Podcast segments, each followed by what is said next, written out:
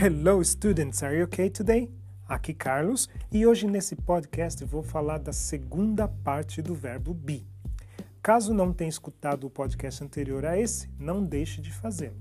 Bem, no podcast passado falei dos sujeitos singulares: I, you, he, she, it.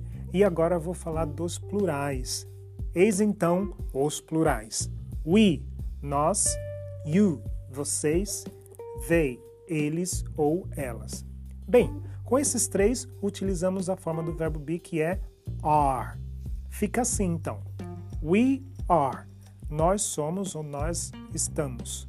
You are, vocês são ou vocês estão.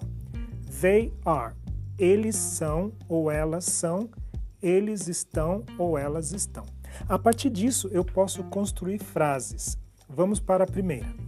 Lembra daquela famosa frase da música de uma banda chamada Queen? Então vamos lá. We are the champions. Nós somos os campeões. Na interrogativa, eu digo: Are we the champions? Somos campeões? E aí eu respondo: Yes, we are, na forma afirmativa, e No, we are not, ou No, we aren't, na negativa. A frase You are my friends. Vocês são os meus amigos. Na interrogativa muda para Are you my friends?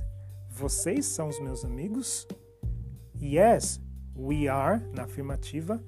E no, we are not, ou we aren't, na negativa. Já com they, nós temos They are brothers. Eles são irmãos. Na interrogativa, eu tenho Are they brothers? Eles são irmãos? E aí eu respondo Yes, they are, na afirmativa, e No, they are not, ou No, they aren't, na negativa. Muito bem, vamos lá então ver essas frases na negativa. Então elas ficam assim: We aren't the champions. You aren't my friends. They aren't friends. Ok? Gostou? Aprendeu? É isso aí. Se você tiver alguma dúvida, mande uma mensagem para mim nesse e-mail que deixarei aí na descrição desse podcast, que eu respondo com certeza.